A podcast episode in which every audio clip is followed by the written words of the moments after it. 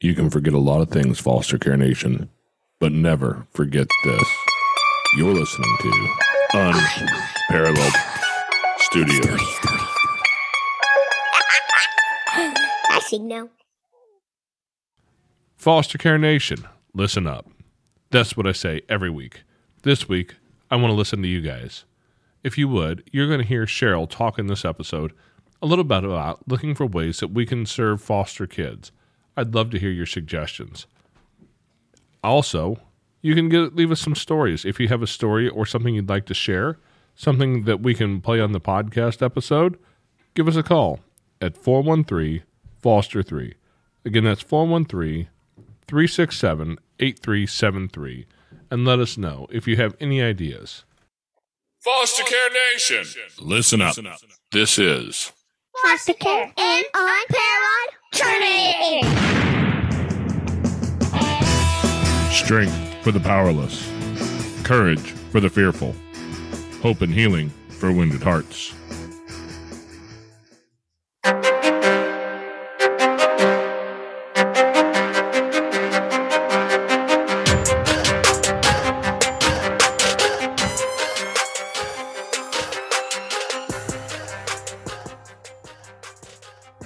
Welcome back to Foster Care, an unparalleled journey with Jason. And Amanda.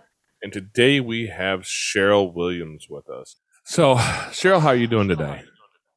I am doing great. Thanks for having me on. How are you two? We are doing great as well. So, I, I was looking at your story, I was looking at your website. And by the way, if you want to find some of what Cheryl does, you can find it at fundfc.org. So, Fund Foster Care, I'm assuming is what the FC stands for, .org. It's a part of her 501c3 organization. And that is kind of amazing how far you've come in helping kids and helping foster care, especially once we, we dive into your story. Can you tell us just a little bit about how you got involved in the foster care system?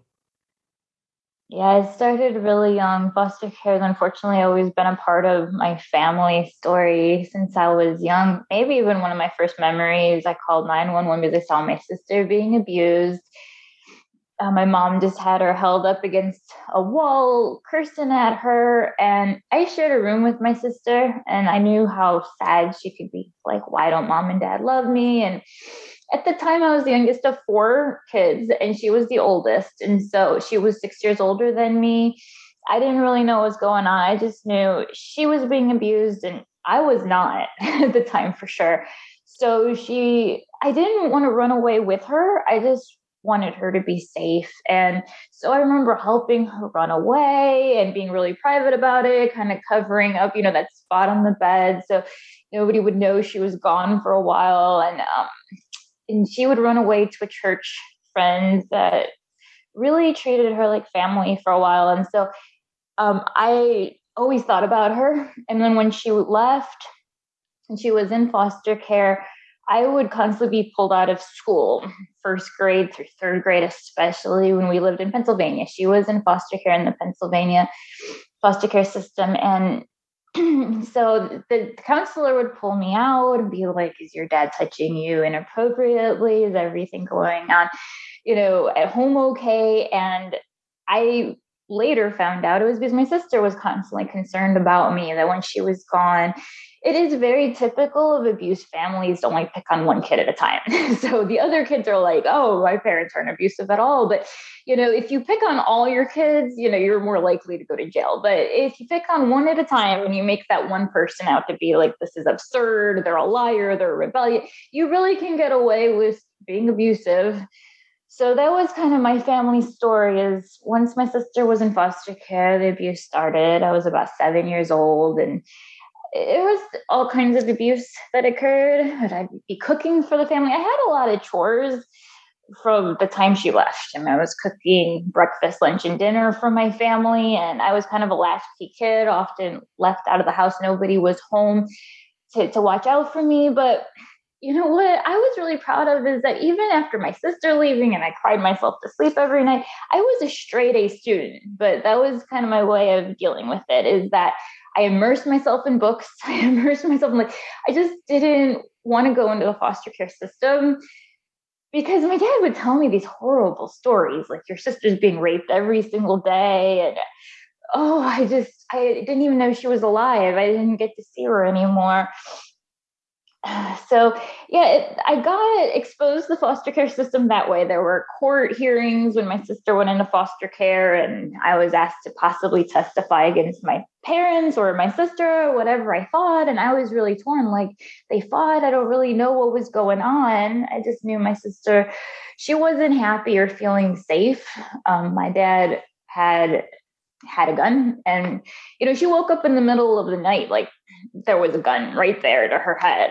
That was pretty scary. And i had those experiences too when i was a teenager at home. So i really could vouch for her story being exactly like mine but it wasn't until i was a teenager myself that the abuse got really bad. My dad moved me to alabama. Like chicago was our hometown. I was born there. We were all born there um, but he moved us to different states. So when he moved me to Alabama, my brothers were still teenagers, but he didn't allow them to come with, which was really weird. Like he just left them in one of his um, apartment complexes that he managed. And so one was a senior in high school and the other one was like a freshman sophomore in college but they were both under 19 and yeah, so I was alone as a 15 year old girl in Alabama. I didn't know anybody, didn't know the culture. And the abuse was just very intense once it was just me and my parents there. My dad had a job. That was his excuse for moving us there. And he lost it within a month and just nothing but abuse me. And I was a very lost, troubled teen, pretty angry, frankly. And I just like I kind of always had a heart for kids. Like I always listened to what my peers had said. Like I didn't like when my friends were like, nobody takes me seriously as a kid. I can't do what I want. Like I always feel like I just was made to be a child advocate, that I've always seen the kids' point of view in things and been kind of weary of adults because that was my experience with nearly all adults. I've known some corrupt adults and but the kids always just seemed like innocent and ambitious and and I've always wanted to support kids. So because of my experiences, I'm sure it made me that way. But when I went into foster care, it wasn't really my story that made me this passionate child advocate. It was hundreds, if not thousands, of kids that I lived with from babies. This one baby was thrown out of a window, all bones broken pretty much, and because she was crying as a baby. Like heaven forbid she cry. And so her dad was in jail for that, but it was just really sad. You know, it made me really angry. Her mom would stop by and just act like nothing happened. Like, oh my baby, you know, and be all happy. And it's like I had to listen to these well, this baby was fed through a feeding tube and she did eventually die in foster care. So I mean, just sob. It's just there's so many stories, and I lived in a group home with all teens, and their stories probably affected me more than anybody of just how many of us get into foster care, whether they're special needs and their parents didn't want them or couldn't afford to take care of them with their special needs, or the kids that were born into foster care and then had babies into foster care. And I took care of this one lady's baby. I didn't even know it was hers. I got moved seven times in the one year I was in foster care as a teen before I got emancipated early. And the reason I got emancipated early, that means um, like I'm not a ward of the state anymore, was because I was trying to have a job. and I actually had three jobs, but every single time I was working extra hours as a teen. I needed my social worker to sign off on, and my social worker was extremely busy with all these caseloads and just didn't have time for it. So I waited a couple of months of my life just to be able to work. And there's so much red tape. And so, I mean, just that I had these front seat experiences of the foster care system really made me, I think, about as passionate of uh, child advocate. It's not really foster care advocate because, you know, I'm not like supportive of the system. I mean, I'd be fine with abolishing the system if we had a, a much safer system. But it, it is just completely seeing the children's perspective from birth, even like these kids that like you, you said right before we started recording, you have a baby right there that was born addicted to drugs. That is so common among babies in foster care. And they have to combat delays because somebody didn't look after it, like try to protect them from delays, you know, in it starts in pregnancy. And so my early childhood degree and human development classes really just showed me like, you know, just to be loving, it's as a parent starts in pregnancy and then every stage just respecting children's development that we're all like in progress but children are not just little mini adults you know that they we're all in progress it's just recognizing what they're already able to do and building from there one step at a time. There's no there's no rush on development and we all do things at our own pace and we all have our very special intelligences. So i'm also really an advocate of those with special needs like try to find love like i am really against finding a cure for autism i have a boy with autism, you really wouldn't know it because if you just nurture somebody's individual development and you're really patient, because he didn't start talking until he was like seven or eight. He was my little monkey. I just wanted to be a monkey, but he just refused to talk, you know, and he would throw temper tantrums and not make eye contact. And, but one day he started talking a bit, and what a happy day that was. But you just have to you just have to recognize that, you know, he had gifts you really couldn't see him until he started talking because he's gifted in math and science for sure. He's just like a little um, savant, genius in those ways, but he just seemed delayed when he was in pre K, especially with absolutely no speech. And so just really nurturing and seeing the best in your kids like every kid i really believe can be successful in their own ways you know like beethoven likely had autism. That's what my son says. At least I just take his word for it. He's always filled with facts. But you know, that just parents really need to love their kids like with a forever love. I understand it can get so hard, it can get expensive, it can get intense. Like if you've ever had your kids taken away, or really hang in there with all that you need to do to get your kids back. But I just love love and especially parental love. I think that can be the strongest out there. And it's discouraging when I see parents who have really bad attitudes towards their kids. Like, your kids were not asked to come into this world. It's the least you can do to take care of them, really. I know you don't get like a cookie if you're a good parent or anything, but I mean, just to have that motherly or fatherly type of love, like, I want every advantage possible for my kids. I want them to succeed is what I, I do think we need to have as, as human beings to care for our own young and ah, just do what it takes to, to keep your kids. Hey there, Foster Care Nation. We'd like to take a quick minute to step out of the podcast here and ask you guys for a little bit of support. If you could share an episode with people, friends, in a group, with family, anywhere where there's somebody who would like to hear this. Also, if you'd like to join us and support our mission, a couple dollars a month would be really helpful. You can find us on Patreon at patreon.com slash fostercarenation. Now back to the show. You know, Cheryl, as I listen to you talk, it's really obvious that you have a passion for kids and, and your story tells me why. You know, it's you came from a place where, where not only were you in that system, but you were in that system with a lot of other kids and heard a lot of other kids' stories and you know the damage that can be done there. And as much as I, I would love to be able to abolish the foster care system because we didn't need it anymore.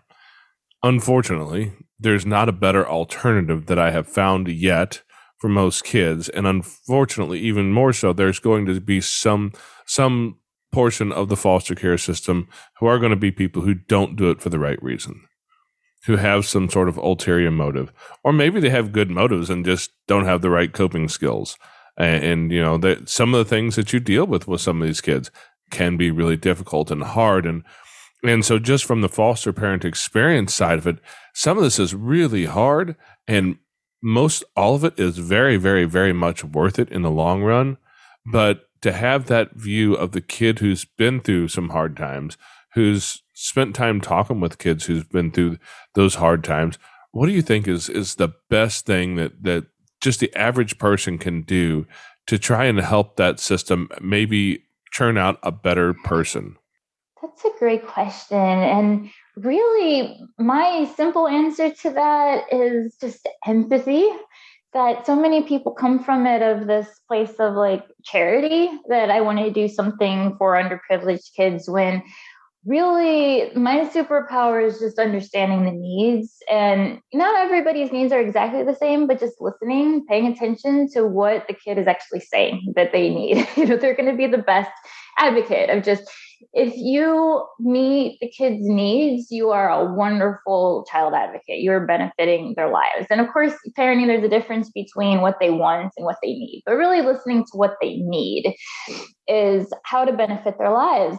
So there's a lot of ways, fortunately, that we can make a difference in their life. I have like 300 causes that I try to support, which it's hard for me to narrow it down because there's a lot of things people can do. You can fundraise for scholarships for these kids to help pay for their expenses when they're aging out. You can foster, you can adopt. If you foster or adopt, I just really ask that you come at it from a place of I, mean, I feel like a lot of people have fear, you know, because you don't know this kid, you don't know how it's going to change your life. But come at it from a place of love, of just being open hearted and being very understanding that to me it makes the most sense. Like if I'm taking in a kid, I'm actually expecting them to test me. I'm expecting them to have maximum trust issues. I'm expecting them to push me and be like, you don't really love me. You know, you're just maybe in it for the money or something like that. I'm expecting that because I understand the way it felt. I knew, you know, there are some people that do it for the money and some kids have these experiences. So they're biased against you when they come into your home. But really, just being a genuine, authentic person. It's like, I'm not doing it even for like a higher place in heaven that I think I'll have or like recognition from my peers, but I am doing it because I love you, that I truly see you as a kid, my kid. You know, I want the best for you so badly that I mean, I'll work hard to meet your needs. I'll work hard to earn your trust that I love you unconditionally. It's really what these kids need. So, whatever your motives are, I mean, I just think before you do it, just make sure the difference between being a bad foster parent and a good foster parent is just motives to me. It's just if you really come at it with good intentions of I have a wonderful opportunity to purely love a child and change their life for the better by mentoring them, by being like a school counselor type of listening to what their dreams are and helping to make that happen. Like you can do amazing miracles in these kids' lives. But yeah, I mean, you don't really make much money anyways from foster care. A lot of us that are in in foster care types of circles know that that's just really a bad rap that can go on. Some do try, but I mean, I think they learn pretty quickly. There's a lot easier ways to make money than foster care, but still, yeah, just come in it like a parent, you know, just like you would your own kids. And I personally believe, like, if you're not in it to keep these kids possibly forever, I mean, but also be willing to give them up if they do go back to their biological parents, like probably just shouldn't do it because you just have to have a heart for it's not all about my feelings. It's not all about what I get from it. It's about doing what's in the best interest for these kids, fighting for the best interest of them, being willing to march into a CPS building and say, you know what, you're forgetting this kid. This is not an invisible kid. This is a kid I love very dearly. And this is what they need. And being the eyes and ears for these children is what we need. We need plenty more advocates you just one kid at a time is plenty. If everybody could just take in one kid or adopt them and just love them unconditionally with this fierce love that doesn't give up on them, that believes in them, even though a lot of these kids don't know what they want to do. A lot of them feel worthless inside. And so I started my nonprofit because of those feelings of, you know, I even knew I was smart. I skipped a grade when I was younger, but trauma really just seemed to permanently affect my brain. And it's the most frustrating thing that I'm still delving deeper into how to truly repair the brain of like all trauma so that you're just like, you know, your peers that have well functioning brains. But it's just about self esteem. And if you do charity work, it's hard not to feel like a charity case, you know, like when I was a kid, there were there was a church to fundraise for me, but they gave me dollar store stuff, and there wasn't stuff that was personalized for me. And I felt like a charity case. I felt like it did more harm than good. But with the nonprofit that I started, it was their only personalized gifts that I handpick out myself because I really enjoy that. And with just empowering notes of just we are cheering for your success. You keep on building, you keep on loving arts and crafts. Like we're so proud of you. Keep going. I mean, just things that are just little reminders like somebody cared enough to even put in a referral for you. And then we're happy to just keep supporting you, keep sending out stuff until you find your self esteem. These kids, you know, you have to empower them. They cannot, you cannot just do things for them and help them. The, the best way to help them is just you know help them have their self-confidence help them find their skill sets help them find ways that they're loving help them find causes that they care about and help them get involved in volunteering themselves. Like once i started volunteering i had a completely different way of thinking that i'm not this evil person that i always thought i was as my parents told me so or something and that i really could have a powerful voice in doing good in this world. It's very empowering. Cheryl i gotta know what was it for you? Because you, you, talk about that that need for kids to understand that they are enough and to realize that they can be successful. What was that moment for you where you finally turned that corner and decided i can do something good for others that is a great question. I'm a very spiritual person not religious but spiritual. And it actually just started from a pure point of loving God. I, God got me through a lot of my hard moments. And so God prepared me for volunteer before I started volunteering, that I needed to have uh, a solid base. Um, I think there's a lot of codependence that goes on among volunteers where you are doing it for things like you need if you're needy you know but god really prepared me for just doing things for just being present in the moment. I started off with the people who had terminal illness that are dying. so it was a very emotional experience.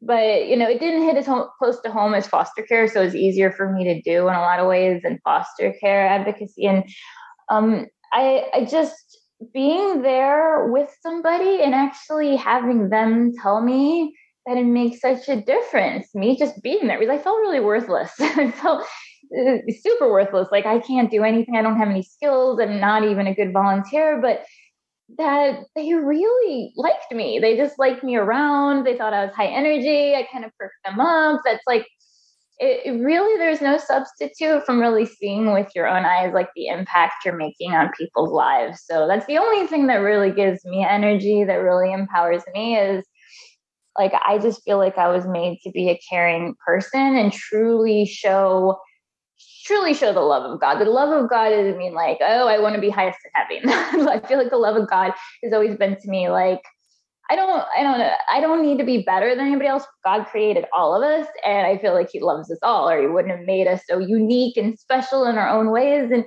He just created me to be like truly one other people's success, sometimes even more than my own. That's really how I've gotten in trouble sometimes in life. It's just I lift people up, and then they feel like God, and then they just yeah, put me down. And I'm like, oh, wow, I'm back where I started. And it hurts every time. But I mean, it's just their problem. you know, people people aren't perfect and stuff, but I have had a lot of really um, a lot of encouragement because I do feel like I've actually truly made an impact in quite a few people's lives. It's only from my example.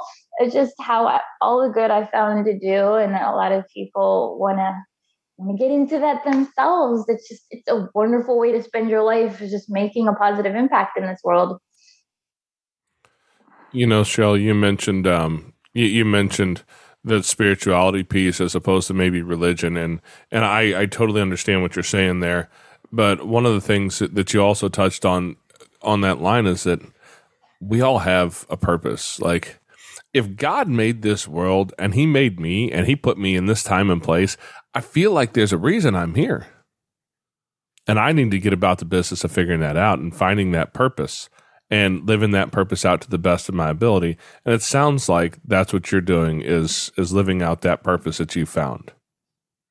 Yeah, actually, I forgot really the moment where I went from what was me, um, this little foster girl that's been abused all of her life, and to being empowered was I did have a foster mom. Like I was never adopted, but she set quite the role model. She had been in foster care since she was like six. And then she'd been in soap, soap operas and was a runway model. And she was just this glamorous celebrity to me. And kind of took me under her wing. She wasn't licensed for teens, but you know, when I really needed her, I could call her and she was an advocate. So she was um, really just, I thought she was she was funny. She could make friends with anybody. She could tell her story with boldness. She had every skill imaginable. And I wanted to be just like her, but I never felt a thing like her because, again, I felt worthless and powerless. And when she came to visit me and said, I have terminal cancer, it's like a part of me died. I mean, I had always seen her as my soul mama and just imagining her light being gone from this world i was like no this can't be. Um and she's a miracle worker so even she's lost her memory. I guess it's the cancer and all the trauma from her life it kind of took her memories away but she's, she's a really interesting person still. She's survived like more than 10 years past what doctors thought. So i was mourning her as dead like 10 years ago but I just was like, I have super big shoes to fill that I mean, I knew I wasn't really like her, but I was like, when she came to visit, she just showed me like anything you can do, like just donate your things to, you know, local. I guess she was saying goodwill, but because she had said that, it was like I researched stuff. I found Veterans Connection and I made friends with the wonderful gal that ran that here in Round Rock, and um, just I, that's where I would donate all my things to, and I started advocating for veterans and stuff. But just it was her example when she's around. Like my spirit is so on fire, just like she has the greatest energy of anybody and i still don't feel like i can really replace her shoes but luckily she's still around she's just this very genuine um amazing woman. So that was the difference in which I just felt like it would be a crying shame to lose her example. Like I had to just, I guess, pay it forward is how you you'd put it. That's really awesome. You've done so many wonderful things, you know, and you've come from so far. You know, you're not that little girl anymore. You're a beautiful woman. But what's next? Do you have any other plans? Yeah, there's a lot of exciting things coming up for me. I I'm doing the social ambassador program. I got invited by Ms. Social Ambassador 2021 to run so that I have a platform for foster kids. So Wait that's coming up in January. Is that Jamaica Haynes? Yes. We've talked you with her. her. before. Yes, we have talked to her. I, I was yeah. you said that I was like, hang on, I know this. I know this. I don't know much about beauty pageants, trust me, but I know a little bit about that one. Yeah, exactly. I really have tried to stay away from beauty pageants. I don't really like them, but she is just this glowing example. I'm like, are your teeth real? I've asked her all these awkward questions. She's like, yes, they are. I just take care of them. I'm like, no, when you're in foster care, you know, I have a couple of tips down there from when I fell off a lat. I mean, you, there's like abuse and neglect. Your teeth are the first to show it. And I mean, she truly, that's her real teeth. I'm just like, she was just made to be this glowing example of what a foster kid can become in this world. I love her to pieces. So I was like, yeah, following in her shoes would be wonderful, um, an honor for for me. So I could win that, and then I'd have a platform there. And then also one day before I got invited to go see I don't I don't even watch TV, so this is embarrassing. But it's like Emmys. Is Emmys coming up in January, the end of January? Um, or is it Grammys? what are those award shows? So, anyways, I know it's the most awkward thing because I get invited to talk to celebrities about what they can do to help foster kids, and I don't even know who they are most of the time. But, anyways, the point is that I know who foster kids are. So, there's just this divide between celebrity and influencer lifestyles and foster kid lifestyles.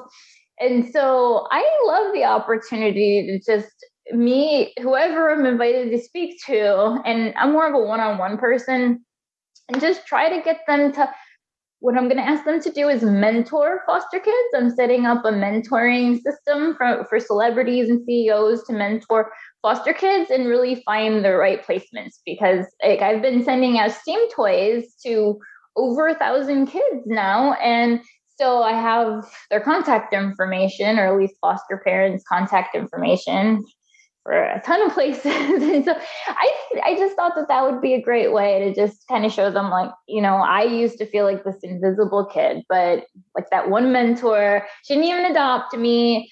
Um, I still had issues with her. I was like, you don't love me like your biological kids. She really didn't. It doesn't matter. You know, you can be yourself. And I think everybody has their own light. And she really made an impact on my lives. And celebrities and really anybody can for foster kids too. But those that are influencers, you know, they have tons of people following them. And so they have a wonderful, rare opportunity to help them in a special way too. But I like to get anybody involved. when people reach out to me and say, you know, how how can I help? And I guess it's the same way a foster kid's like, let's find your skill sets and then see what you can teach foster kids if you're great with money. You know, you can mentor foster kids in money. If you have business skills, if you're good at marketing and branding, you can help these, these kids. I mean, there's just, or you could help nonprofits grow. I mean, you can fundraise. There's just so many people that can help in their own ways, and they are. It's very exciting. That's what I get empowered of. Like, you know, it takes a whole village, and and it's just great that like people like you have a podcast that they can proclaim this and it reaches so many more thousands of people and it keeps going on even after we're gone, you know, and it's just, spreading the word. Yeah, and our legacy.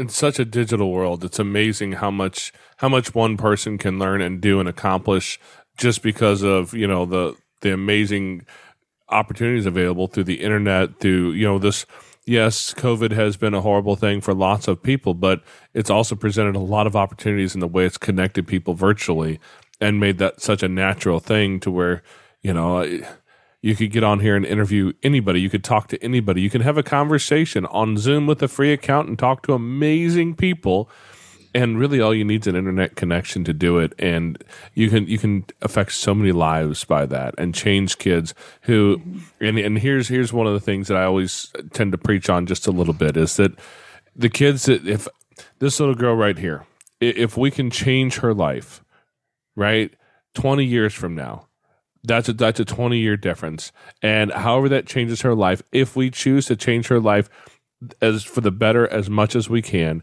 that will change her children's lives and probably their children's lives. And 100 years from today, this world will be a different place because I am here, because of what I do today. And it's a way of just building that, that legacy out over 100 years from now. And if we could all just have that mentality in the things that we do, as opposed to, and don't get me wrong, I'm not mad at sports for all the all the crazy sports guys out there. I'm not a sports guy, you know, but sitting and watching football all the time and drinking beer and having no other positive impact in your world doesn't really change your world. Not at all. Not at least not for the good. It may for the neglect that may happen in your family if you're not careful.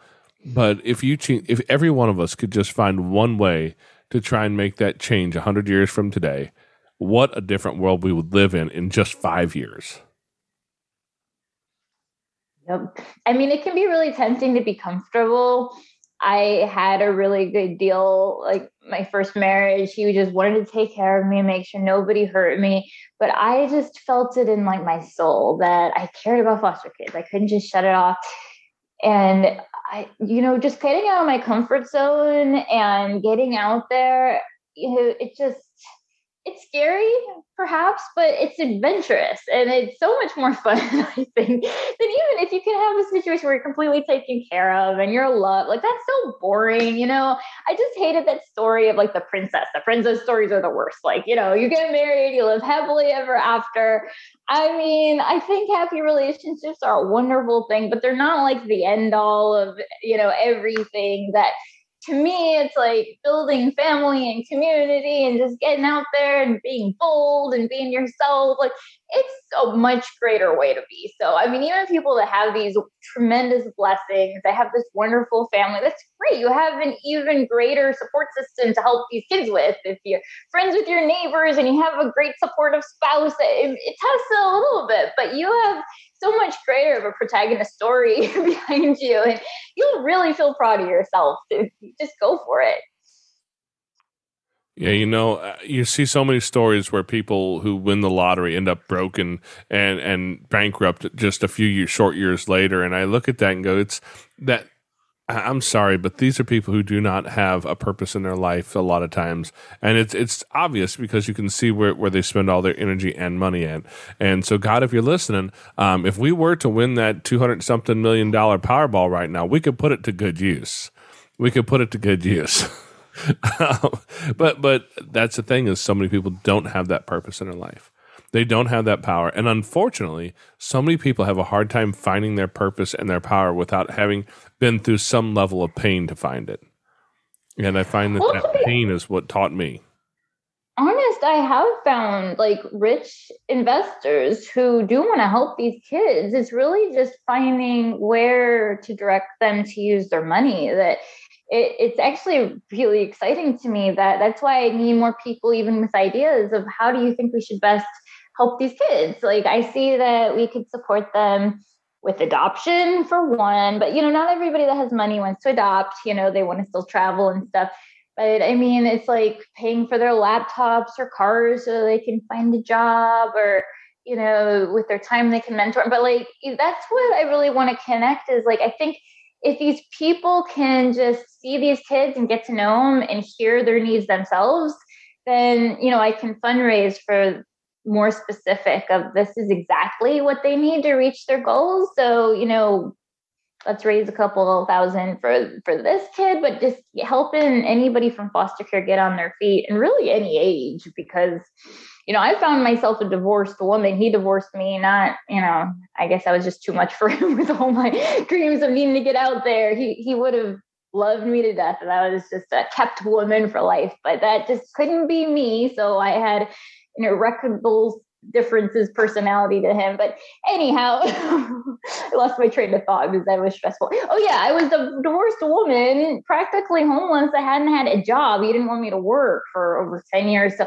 yeah, it was like it can be tough of any age if you didn't ever have that family support. You don't have anybody that has money. Nobody will take you in. Nobody really knows you it's scary at any age. So I really have a passion for foster care alumni too. Just the the suffering doesn't ever end. You know, you probably still have some of that same family alive that still treats you exactly the same way. And so yeah, I mean, there's so many ways to help foster kids or alumni, and I really like to just jump into all of them.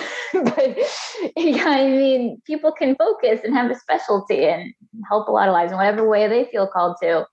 Yeah, I have a friend of mine, John Williams. He runs an organization called um, A Life That Counts or Life That Counts. I think it's just Life That Counts. There's no way at the beginning of it. He has a podcast as well, I think. He did. I don't know if it's if he's still active with that or not. But John talks to. He's got a TED talk out there, but he goes out and talks to kids in high schools, and and really, you know, he's always speaking to the kids with trauma in the crowd because I know him personally. I know his personal backstory, and I know that I know the trauma he experienced as a kid and what he went through as a kid, and that has that has turned into his passion for life to go out and help those kids who need that. And I think number one, the thing that needs to be discussed in this space is is more not only knowledge but but disseminating that knowledge that we have about trauma and how much it changes kids and how it affects them and how we can effectively work through their trauma because when we started this what 12, 13 years ago. Yeah. How much did we know about trauma? Um, we knew about our own personal trauma. I, I don't think we didn't even call it trauma. It wasn't. It wasn't addressed as trauma then. You yeah. know, it, it was hidden. Yeah, it was the stuff we didn't. Ta- yeah, we didn't talk about. you know, because your grand your your parents didn't talk about it. They didn't go see a therapist. They didn't take medication. No, you just suck it up and you go, and that's what you did. You know, but I know from personal experience, my childhood was not a dream childhood. It was a dream, just not. It wasn't my dream. Nightmare. It wasn't many others' dreams either. And I fell through the cracks of a system that did not catch me. I did not have anyone. I didn't get put in foster care. I didn't get rescued. I was not a princess. You know, and so Jason's right when when he says we take our pain and we do something with it and, and if you don't, you're not finding your purpose. You know, I knew from the time I was a little bitty girl at five years old, taking care of my first sibling, changing diapers, and him sleeping in bed with me, and me taking care of an infant at five years old, I knew I was going to be a mother. And I was going to be a mother of many. I could only birth two, but I have almost eight children right now. And I'll probably continue forever and ever. You know, but you you take what you have and you work with it and you expand. And that's really what you're doing. And everybody can do something. Yeah, I, that's why I'm so glad you're here too, because I heard your story and it was so powerful. I just wanted you to know that that you sharing your story. I mean, it brought me to tears, and I'm like, yeah, absolutely. People need to hear, you know, your heart for how you got into it, and that you really, you really care, you know. And um, again, not all foster parents are like that. We need so many more like you, you know, just high quality people that that truly care. But there are some out there, and I'm so thankful for you, and I'm so thankful for your voice that you're willing to put that on display because people really need to see that good example. Yeah, I, I'll be careful with the with calling it high quality people because so many people with an experience like ours do not consider it high quality you know, we're all broken goods. We're all broken goods. It's just the people who who have been broken who are willing to to try and help help seal up some of those fissures in the souls of others. And it's well, you don't feel like high Bible quality. verse that God binds up the brokenhearted. I had a Christian counselor who told me that when I was younger, and he said, you know, the word binds up in the Hebrew or whatever, I don't know, Bible ever said, that doesn't actually mean like like sew it or whatever we might think. It's like as if it was never broken though. And I really am a believer in I mean, yes, we're all flawed, we're all sinful, like nobody's perfect or whatever is my belief, but it's like it's still is that we are we are like gods, you know, we all have a powerful story. We all have like this miraculous lung oxygen breathing into us. And and it, it, we're more powerful than we realize here. And the brokenness is how you help heal people to just share the brokenness and then help share like what has helped in your healing journey is that you can go on to heal so many. There you really can be completely healed from all trauma. It's not easy. You know you have to be like a brain scientist. I had i had a different christian counselor tell me that as an adult. It's like it's not going to be easy for you. You're going to have to master your brain more than any neural surgeon. I mean, but you really can if you understand the way the cells are. I mean, you really, it, it's like to simplify it, like gratitude and appreciation can help heal you, but it's really hard to do that when everybody has treated you wrong. You know, when you when you're like homeless on the streets, didn't really do anything at all to ever deserve that. Try to be a model citizen. You're over there sharing stories with a homeless person or like, you know, what happened to you? I mean, you can be angry, you know, and that's not going to heal the brain. So it's just really finding positive experiences in your life, like actively seeking them out, actively seeking out who you want to be, visualizing it. Like you just have to aim for I can be completely healed. You know, I'm not just going to live some half hearted life of being broken. I mean, to admit, you know, I make mistakes and stuff. It used to be human, but yeah, I just I'm really against any kind of social stigma. Foster kid or alumni or anybody who's independent at a young age are just so broken because hurting people do hurt people, but you really can't heal yourself in every way if you're just open to it. Yeah, that I've heard that line hurt people hurt people and I, I don't deny that a bit, but I think the other side of that is that healed people help others to heal and that's that's the choice that you have to make and it's it's a hard choice because it really let's let's just be honest. When once you've been hurt it's it's really easy to just hurt others and keep everything at, at arm's length. But to do the hard work to to find the healing in yourself and then to bring others along your journey to heal alongside of you to create that environment where you're not seeking out the broken things to be angry about but to seek out the the places where you can help others heal that's a life worth living Hey there, Foster Care Nation. If you'd like to find yourself in a group with like-minded people, head over to Facebook and you can find us at facebook.com slash groups slash foster care UJ. We've got a group over there where we talk about foster care, we talk about adoption, and we talk about all the things related. If your podcast player allows it, you can also reach down and hit that subscribe button so you get notified every week when we put up uploads. Every Tuesday, a new episode comes out. We'd love to see you next week. Now back to the show.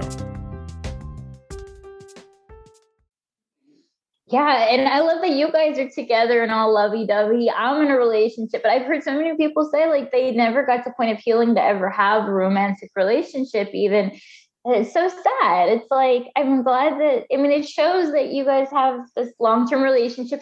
And it is trying on any family to have young kids, let alone young kids that aren't yours and stuff, that you guys are united in this and even finding time to do these podcasts. You all are serious miracle workers. So I mean, we need I need to switch places and interview you next time.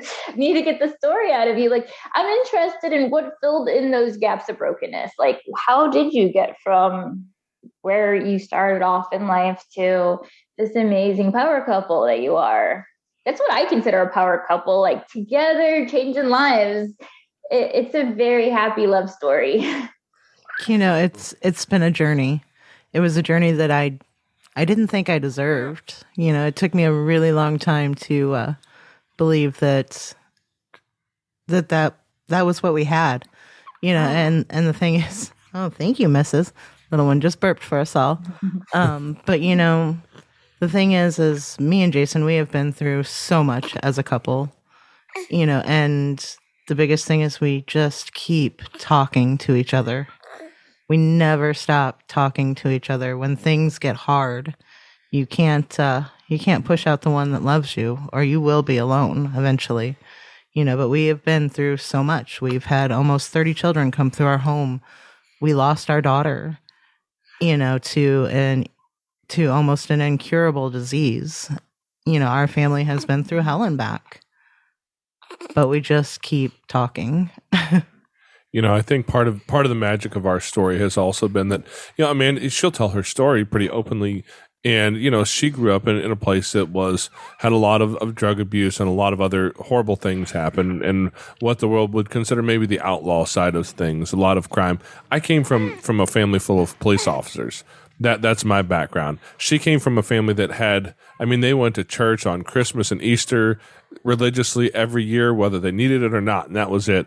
We grew up in a church that was a much more fundamentalist group and you were there 3 times a week and and I learned I, I learned some some unfortunate messaging from that experience in in my, the church that I grew up in and since we have such polar different um experiences on all those aspects. I think some of the places where I was truly broken and needed needed some healing, and some of the places where she was broken and needed some real healing, we both came from such an opposite experience that we through that communication that Amanda was talking about, we were able to kind of kind of push experiences, you know, our experiences together and maybe help the other one to see a different viewpoint that's possible and to begin some of that healing process. And it took me years to learn. You know, I used to always say that, know, because Amanda does not have a, a relationship with her father at all. She's only her, her biological father. She's only met him a couple times in her life. And I used to always say, you know, yeah, it's it's my job to heal the sins of the father. You know that that's the husband's job, and it wasn't until later that I realized it's not my job to heal her sins or he, heal his sins and heal the brokenness in her. My job is just to create an environment where that's possible. And for her, the same thing is we learn to to step into one another's brokenness and be open and vulnerable and have that safe relationship together so that we could begin to heal in our own spaces. And that's been that's been really the secret sauce for us still being together after all, you know, Amanda, she mentioned about half the traumas that, that I could come up with off the top of my head that we've been through. But yeah, the things we've been through because we could sit shoulder to shoulder, side by side and not fight with one another. But, you know, the hardship has made us stand together as a team, us against the world, as opposed to us fighting each other.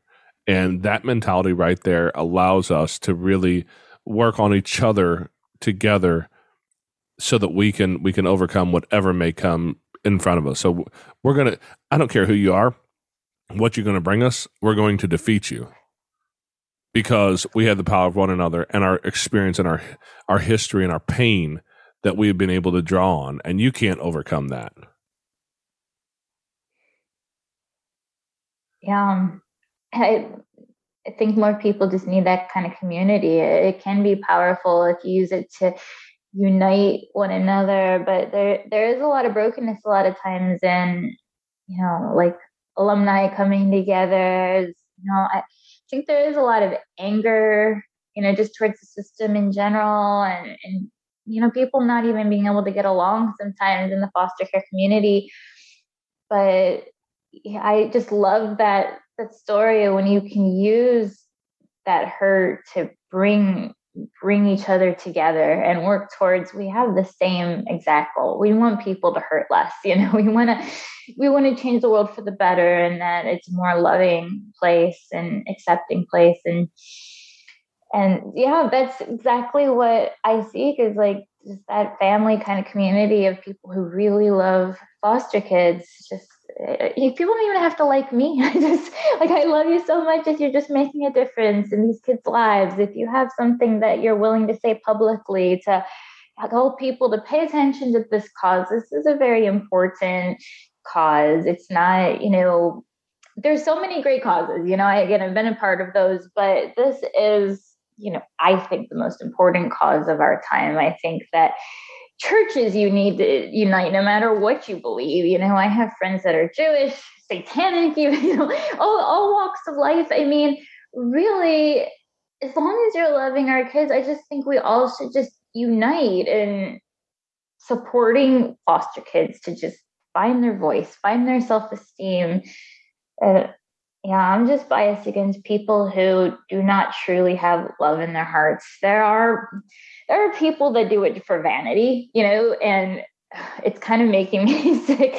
Like I've really been trying to separate myself from those people that just seem a little too perfect, you know, because I guess maybe I just like broken people, if you want to put it like that. Like people who are honest about it and use their story to heal people are not broken to me. Those are just the most authentic people out there. They're so lovable. But when people need to be like perfect and holier than thou and like you know, prettier and richer than everybody else on the planet. It's like, how are they going to help foster kids? Like, they're just always going to want them to be below them. They're always going to want them to be like, oh, they're just a charity case to me. As soon as they start rising above that, we're just going to do the social stigma of y'all are hurting and we just felt sorry for you and throw them under the bus. I mean, it's just, there's, there are people that are just motivated by bad motives. And even if they're doing wonderful things, it's like a part of me wants to be like, well, they're caring about this cause at least. But another part of me is like, you know, we need to just get the, the corrupt people. I don't care what they believe. If they're doing it out of, you know, selfish ambition or vanity, like just get out don't do work on veterans or something else. Like we don't need your charity case work. Hey, as a veteran myself, we don't want them over there either. and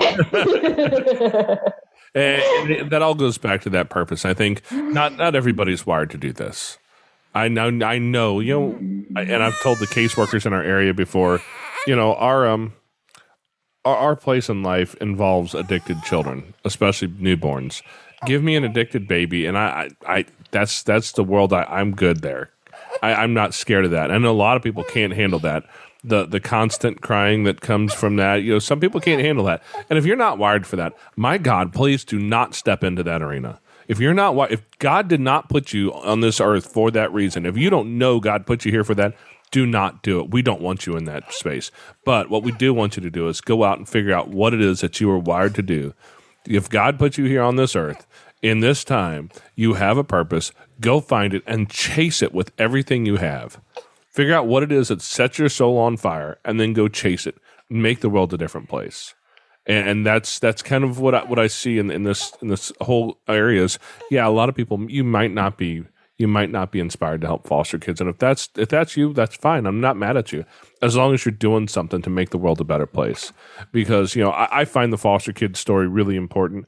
I also happen to know that that all these kids, we're either going to help them now you know, little baby girl over here who's kind of fussing and, and all that. It, eh, we're going to either help her now. Somebody's going to help her now in this point in her life, or we're going to deal with her later, 20 years from now when she enters the, the, the justice system because the statistics are horrible for kids who age out of care without any real connection. So we can do it today or we can do it in 20 years. And 20 years from now, it's going to be a lot more of a mess to deal with. So I would rather take the screaming baby all day, every day then have to watch more young women end up become mamas whose kids go into foster care themselves and mom ends up in, in prison for something ridiculous and just repeating that cycle. So that's that's really part of our mission is just breaking that cycle so that more moms don't create more kids who don't have that connection that they want. Well, I wanted to encourage you guys that I had a foster sister who was raised by that foster mom that I was talking about and she was born addicted to all kinds of drugs and she was told like she would never speak or at least she'd have a serious speaking delay. And when i met her at three years old she just pointed at me like she wanted to play with me she couldn't speak. And she she was a little beauty pageant queen. She learned to speak not to speak but she has a talent for writing and music and singing now. And i mean really truly I don't even know she knew that she was born addicted to drugs. It's just really the the power of being a loving parent, like treating a kid as if they're your own young, and being a, just a really amazing parent in general. You can you can rise above nearly anything. I mean, you guys are doing a wonderful thing there, and you know, if you get lucky enough to adopt her one day and then just, you know, nurture her, her talents, like I don't really believe that she'll probably have delays. If if someone has a loving parent behind them, they're going to be more advanced than their peers. They have an advantage, and so yeah, um, thank you guys for taking her in. Oh, we we are blessed to have her. Honestly, we we've learned that lesson about kids because we have lots of kids. Actually, I think all the kids in our house right now have some sort of drug exposure in their early childhood or in utero, one of the two. And that's one thing we, we can say, you know, our little, our six year old, I'm going to tell you, most people would find him an extreme challenge because if you look ADHD up in the DSM, his picture is right there. Um, but he is the most amazing little guy. And I, it's taken a lot of years to learn this and a lot of people to teach me, but my job isn't to like take him to the doctor and get him labeled so we can give him some medication and make him neurotypical. That's not going to happen for him. He's not going to be neurotypical, but he's going to have some superpowers. And our job is to nurture that. You know, my um, the six year old he has he has that. The eight year old he has some some superpowers in there as well, and I see those. And some of those are are totally different from the other other kids, and it's our job to nurture that he can be the most loving little guy. At eight years old, he every day I, I think when he comes home from school he, he wants to mm-hmm. take the baby and sit and hold the you know he wants a newborn baby so he can sit and hold her and, and love on her and feed her and take care of her. And and you see that loving nature come out and we just have to support that. Instead of worrying about whether or not all the benchmarks of of neurotypical development are being hit because they're not going to be hit for our kids they're not going to hit those at, at the, the standard ages. They're going to have some delays, but they're also going to have some superpowers that come out of their own trauma. And if we can figure that out, figure out how to how to meet these kids and find their superpower inside of their their trauma, we can really help them grow in a way that no one else will be able to grow. They will be unique, one of a kind kids. And that's that's part of what I've learned on our journey is that's our job is to figure out how we can find that and nurture that for them. Yeah, I agree fully. There was one thing I disagreed with you, but you said it a little while back of just you said if you don't absolutely know you have a calling for this, that you don't think that they should be doing foster care work. And you know, I just I literally slept overnight at the CPS building and you know there's like homeless people walking in and out. It didn't feel safe and you just feel unloved because there is there's all these people um, that they're calling that are rejecting you essentially. Like i know she's a teenager but you know she seems really sweet. She doesn't seem like she'll harm anything. And you just hear the no no no click like over and over again.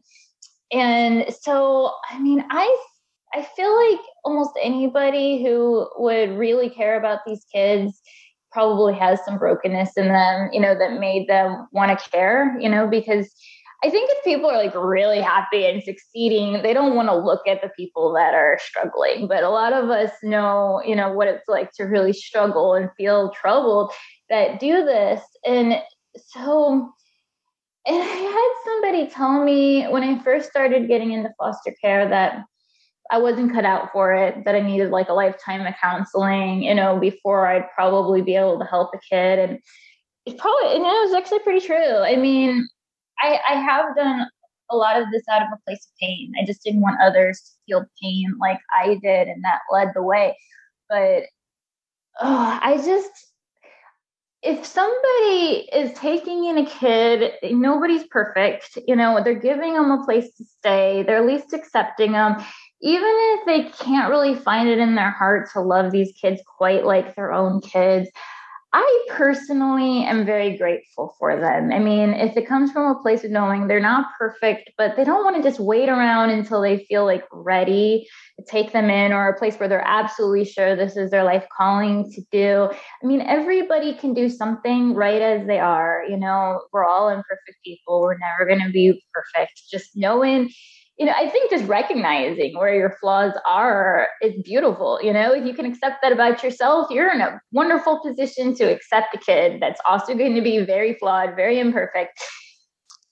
So that's my two cents. It's just we still need a ton more homes. Just it's it's hard to take in kids temporarily and then give them back to their biological parents. It takes a special heart for that, and there's always going to be a shortage of people willing to do that.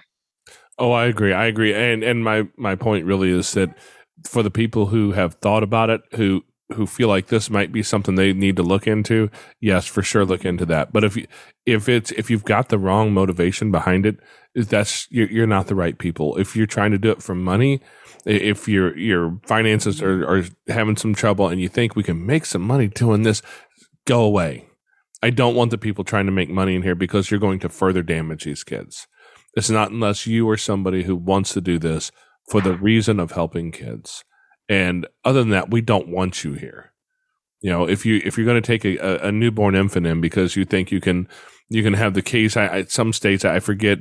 Uh, we talked with um, uh, Jen Lilley. She's an actress, and uh, she talked about being at um out in, out in uh, California at a oh, some sort of a foster care um, symposium, and there was somebody there, a woman she talked to, who told her, "Oh no, no, honey, you have to you have to get them rated this, you have to get them that, and you can make all this money." And you know, and thank God, her her reaction to the lady was, "You need to step away before I smack you. I, I want to punch you in the head right now." And those are the people who we absolutely do not want because if if you're working on on finding ways to make more money and make it a some sort of profitable venture.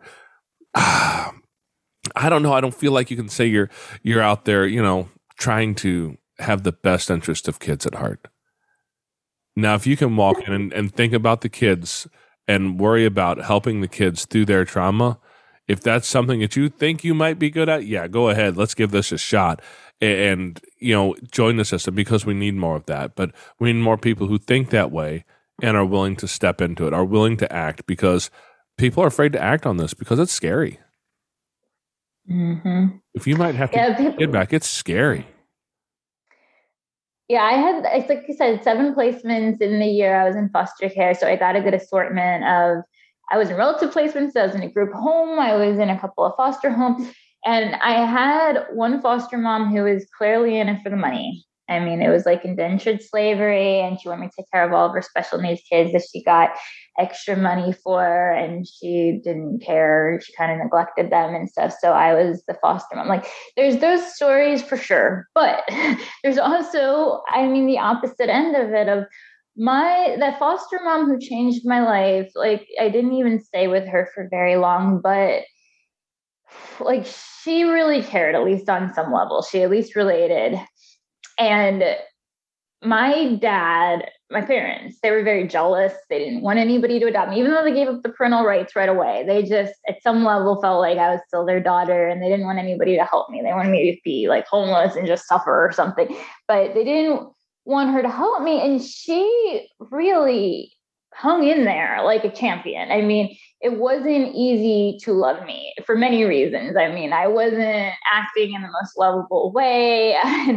but she just treated me like a mother overall and didn't give up on me. But I mean, my parents tried to make her life a living hell. And I just know that to really stick through a kid with that comes from a really abusive family um, yeah, I mean, she really saw my side of it. She really thought the answer, like she thought kids were precious.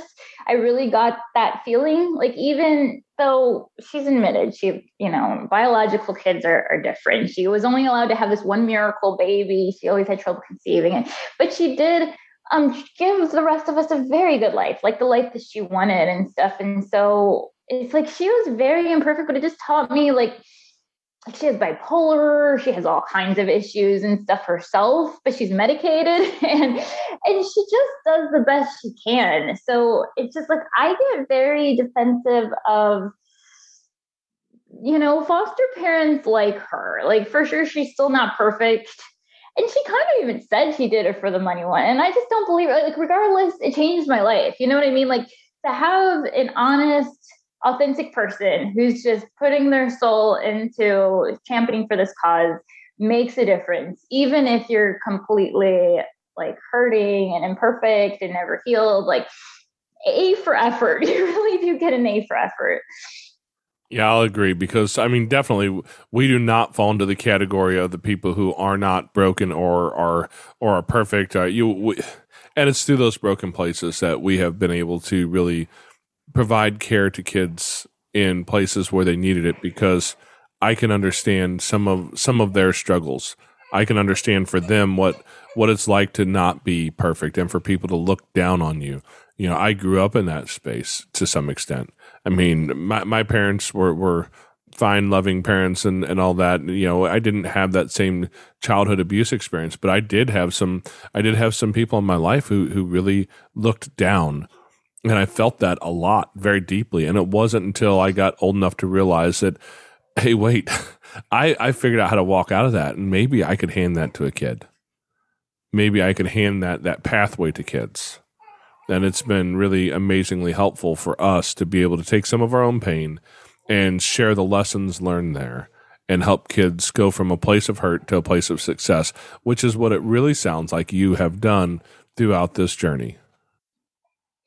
Yeah, I just ask that anybody who's tempted to criticize someone who's in the trenches, making a difference in the foster care system somehow, like, you have the time to go judge and observe and criticize these people. You have extra time to actually be making a difference in these foster kids' lives. That's all I'm going to say is just I, I have this thing of like, I'm never going to look at a problem unless if I'm looking for the solution and have the time and energy and desire to find the solution and be a part of the solution. So that's what I just wish like people just come from it from a point of put yourself in the other person's shoes that you're trying to help. If you can't do that, don't get involved in this. But if you can do that, again, we're all imperfect people, and that we're even imperfect helps us relate to them. Like it, it's all good. Just be proud of yourself. You don't have to be perfect. Do everything right.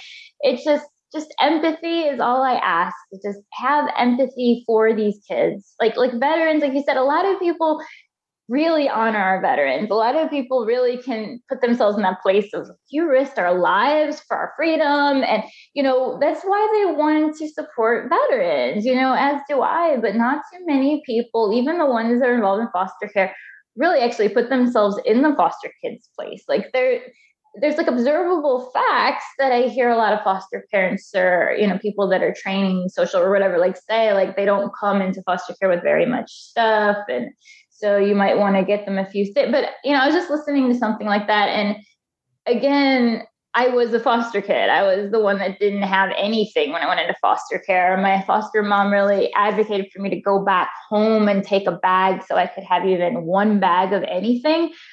but feeling like the foster kid, you know, I remember it didn't matter to me. I lost my whole world, didn't have a family, didn't have anybody who cared about me.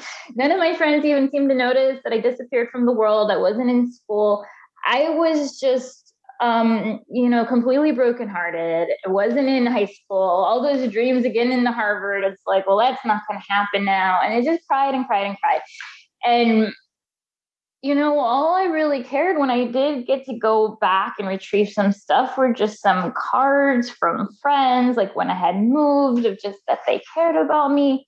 Yeah, I mean, not everybody's like me, you know, not everybody's just so sentimental like that, but I'm just saying, like, a lot of the nonprofits, even if they're good nonprofits, I just feel like you can make a more potent difference if you're just really putting yourself in the place of foster kids because it takes a lot of time and money donations to make any nonprofit go but i just I, I really like to support there are so many different ways to make like a powerful impact. You just put yourself in their shoes and just understand like what you really need is some inspiration. What you really need is people who will prove that they really care about you. Um, they really don't need money unless that, that money is helping you believe in yourself. So that's my two cents about what nonprofits are good to support. Well, I'm not going to argue with that a bit because all that is very, very important. You know, as as we've walked this journey, I found that there are a handful of people out there that are doing things horribly. There's a lot of people who who are working their best to try and do to make the biggest difference they, they possibly can. And, you know, you're talking about the people who, who look down and, and who, who want to be judgmental about it. And I'm always tempted to recite the, the speech given by Teddy Roosevelt, but I can't remember it well enough to recite the whole thing. But it was part of his fireside chats where he says, you know, that to the, the, to the victor, you know, or not to the victor, the, to the one um, who, who deserves to to have some recognition, some some of the glory is the one who stands in that arena, the one who fights, whose face is marred by sweat and blood, who who does what needs to be done, even though he knows that most likely he will fail. Uh, he, he'll still fight for what is right, regardless of what the outcome is, and the the real the real reward there is that he is never going to be one of those cold and timid souls who stands and and uh, criticizes the doer of deeds and as opposed to actually making that difference themselves. And I think that's such an important thing. I totally massacred that, by the way. If anybody wants to find it, I had posted that on my Facebook page too. Yeah, it recently. Is what really add the powerful um, impact of that quote is that he is a handicapped man mm-hmm. speaking this, who was our U.S. president. you know, we elected him as a world leader. So he knows all about turning a helpless situation into one of the most powerful figures in our history. That's the part that gets me. It's like no matter what you believe in politics, you've got to respect the person who came from that underdog of a story and did not feel hopeless, found some resiliency in him, and made a difference. He left his mark in this world. Flawed as he was, handicapped as he was, he was very capable. Oh yeah, yeah, and and you know, so it's it's the man in the arena speech. If somebody wants to find it, look up the man in the arena and Teddy Roosevelt. You'll you'll find that speech pretty quickly. But I think that's so important to remember that that we do what we can as best we can when we can, and, and make that make that change in the world that we that we so much desire to see. And you know, for for obviously for my wife and I, and for you, Cheryl, that that means taking care of kids in care in some way or another because th- those are the populations that God put us on this earth to serve. And I found that there are two calls that I cannot ignore. One of those is when my wife calls me, I'm supposed to answer that call, and when God calls. Those are the two, not necessarily in that order, but I have to follow those callings because that that's that's what makes a difference in my life is to go make that change. And that's really what I was talking about earlier, even is that knowing what that calling is and and refusing to hide from it to stand in that place, even when you don't know that you know how to do it. Because um, I don't think we knew what we were doing when we got started. We were kind of clueless, but we were just we were called in that direction, so we followed that calling. And to date, it has changed. You know, it has changed. I'll say at least the lives of our family, one hundred percent, and some portion of those almost 30 kids that have come through our house as well. We've changed some lives in some ways that will never even understand the, the impact, the depth of that impact, or how far out that change will go into into our future because our legacy is something that we get to leave behind us. And we have to mm-hmm. choose what that is. We don't get to choose whether or not we leave a legacy because even abusive parents leave a legacy. It's not a great one, but you get to choose what yours is. And that's what we do, and that's what you're doing. And so we just want to really just honor you, Cheryl, for for coming out of a hard place and being willing to change your story into something instead of being a victim, being the person who's out there supporting others, helping others, coming from that place where you're you're working through your own healing and using that to help others heal. And I just want to say that what you've done is amazing. What you continue to do is amazing. And anybody who wants to find you and and go out and jump on your bandwagon and help other kids, um, it is what is it? Fundfc.org, right? Mm-hmm. Oh wait, sorry. Yes, and my email address is Cheryl at fundfc.org. Okay, and and I can make certain that all of that ends up in the uh, in the show notes, so that if anybody wants to find it, you can just look in the show notes. To be fair, we've had something weird go on with Apple Podcast, and so if you go to look at the the show notes in Apple Podcast, most of the links do not work, and it has something to do with Apple. And if you want to get a hold of their customer service for me, because I can't seem to figure out how to make that that change in the show notes, so if it doesn't work, you can always copy and paste or um, if you go to fostercarenation.com on top left hit the the um, the podcast blog and then the the show will be in there and you can find everything. All those links are active. I, I can put those in. I own that website. I can make sure that they actually work there. So if you're listening on apple and it doesn't work you can go find all those links and find cheryl in the show notes One more thing, just another way people can get involved is by babysitting for foster parents. So wonderful people like you can get a break sometimes to help with sanity. I mean, it doesn't guarantee sanity, but it can help. I've done that before. And there's a lot of people that just want to interact with foster kids, but maybe like single parents or they don't have extra beds. You can foster even as a single parent, by the way, but um, just for people that don't feel like they can right now, there's so many ways you can help out, including babysit, like respite care for you wonderful providers. wait are we supposed to be working on keeping our sanity what sanity? i think we've lost that at this point but maybe we'll get it back That's for others to help you work on that, give you a break sometimes. That's awesome. Well, I appreciate your time today, Cheryl. I appreciate you guys so much. Keep up the good work, guys and gal. Gals. Is that baby a girl? Yep. Guy and gals. Are Yep. precious. Okay, Foster Care Nation, thank you for listening to Cheryl's story. Now take her knowledge and wisdom to heart so you can create love and healing in your family and community. Be sure to come back next week. We have new episodes every Tuesday. If you'd like to share your story as a guest, you can reach us at fostercarenation.com. You can connect with other like-minded people on Facebook at facebook.com slash groups slash fostercareuj. And don't forget, we have an account at Buy Me a Coffee. It's like a virtual tip jar where you can help us fund our mission for as little or as much as you'd like. It's at buymeacoffee.com slash fostercare. The links to everything are in the show notes on your podcast player or at fostercarenation.com. And as always, You are so super awesome. I think you guys are cool, cool, cool. Yeah, yeah. Thank you for listening. Thanks, thanks, thanks. Foster Care Nation, listen up. That's what I say every week. This week, I want to listen to you guys. If you would, you're going to hear Cheryl talk in this episode a little bit about looking for ways that we can serve foster kids. I'd love to hear your suggestions. Also, you can get, leave us some stories. If you have a story or something you'd like to share, something that we can play on the podcast episode, give us a call at 413 Foster 3. Again, that's 413 367 8373 and let us know if you have any ideas. Unparalleled Studios.